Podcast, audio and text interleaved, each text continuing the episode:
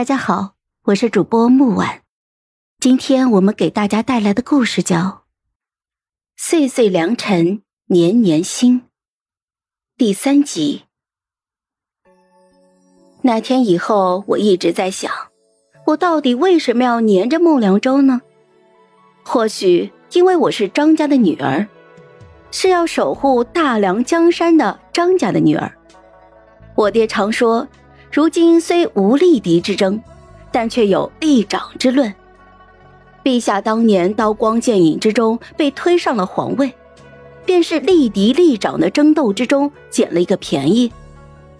比他身份尊贵的，比他年长几岁的都搭了进去。如今太平盛世，皇家少些争斗，与苍生而言，那是幸事。我爹担心他故去之后，张家的后人与皇家再无牵扯，没有人会再像他一样不计付出的为皇帝为大梁。所以我从小就知道，爹爹想让我嫁给楚军，想把张家永远和皇族绑在一起，张家才能够永久的成为另一个国库。我是爹爹的女儿，我和他一样希望大梁安稳太平。黄伯伯那么宠我疼我，我更希望他能永无烦恼，到了八十岁还能追着孟良辰打。与我爹和皇帝而言，所有的皇子都一样，在够格堪任储君之位的基础上，争议越小，与朝堂就越稳定越有利。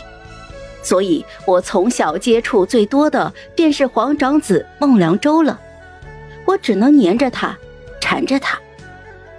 只是随着我一点点的长大，我才发现，虽然孟良舟是我见过长得最好看的男子，但是我似乎更喜欢和孟良辰在一起时那种无拘无束、肆意洒脱的感觉。我爹不在的这些日子，没有人管我，我便越发的自由了。这日，我正在灯市的街口吃牛肉粉，就看到了同样在放飞自我的贵妃。他坐在我隔壁桌，身旁还跟着两个儿子，孟良辰和孟良泽。哎，兰儿，哎呦，贵妃仿佛八百年没见过我一般。哎呦，我一早就说让辰儿去接你，难得出宫一趟，她偏不。我端着自己的牛肉粉就坐到了贵妃的对面。嗯，她不肯有什么关系，到底咱们有缘啊。于是我带着贵妃娘三儿吃遍了灯市街，肉馄饨、素锅贴、糖糕、千丝粉、冰酥酪，吃得走不动道了，就坐在画船上听曲儿看景。贵妃捏着我肉鼓鼓的脸颊说道：哎呦，兰儿啊，我怎么就这么喜欢你呢？你要是我的女儿多好啊。说完之后又独自思考了一阵，哎，这做不了女儿，变做我的儿媳那也是好的。兰儿，我这两个儿子有你看上眼的没？啊，辰儿他太闹腾了，总是害你受伤，你肯定不喜欢。这泽儿呢，虽然大你十多天，但是啊，细心可靠，很会照顾人。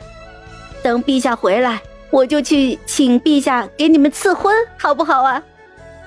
孟良辰一直没说话，听到这儿，冷不丁的就开口，淡淡的说道：母亲不必如此费心，他喜欢孟良舟那个假人，听说前些日子还为了老大书房里的一个女使吃醋，罚了那女使。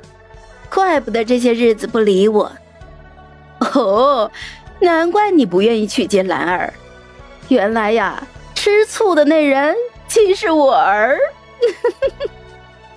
孟良辰瞬间脸就红了，低声说道：他与孟良舟如何，与我何干？我吃什么醋？我可是第一次见到孟良辰这样的表情。怎会与你无关啊？我日后若是嫁给了良舟哥哥，你便要称我一声皇长嫂。他未必愿意娶你。无妨，只要我喜欢便够了。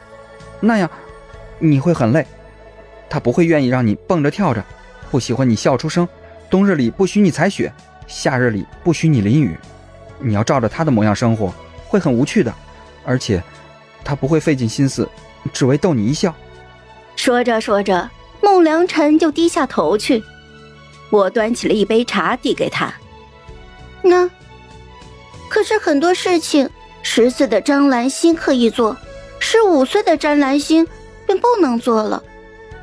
其实我们都很清楚，不能永远这样随心所欲。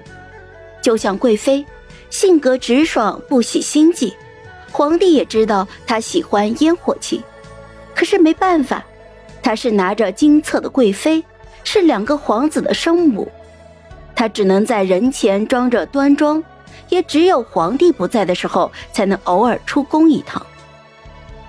那天的晚风很舒服，孟良辰送我回府的时候，站在马车边上糊了眼圈，他盯着我看了许久许久，终究什么都没有说。皇帝微服私访回来之后，孟良辰自请就跟着赵大将军去戍边了。这个儿子的脾气皇帝是清楚的，便准许他以普通士兵的身份去边关历练。而我按照我爹的想法，时不时的跟孟良舟见个面。虽然每次他身旁都跟着林荣威，虽然林荣威和他越来越亲密，但我看着内心却毫无波澜。一晃四年多就过去了。入冬的时候，太后说冬日乏味，皇帝便把我接到了宫中住着，每日陪太后说说话。下第一场雪的时候，我和以往一样去了戏台。自从孟良辰走后，每年采雪总是少了一些乐趣。一路闷着头走到了戏台前，便看到白茫茫的雪地上留下了一双脚印。小丫头，这次你输喽！一个陌生又熟悉的声音在我的头顶响起，我抬头望过去，在飘飘洒洒的雪中，一个少年坐在戏台的屋顶上看着我。是孟良辰。他飞身下来，笑着朝我走过来，我却鼻头一酸，一滴眼泪滑了出来。这几年他长高了许多，身形也挺拔了许多，只是不似以前的白嫩了。不过输了一次嘛，也不至于哭啊，我输过那么多次都没哭过啊。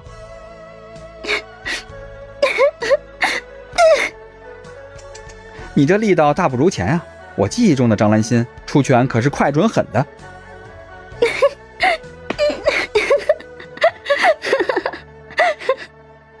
对嘛，这才是张兰心。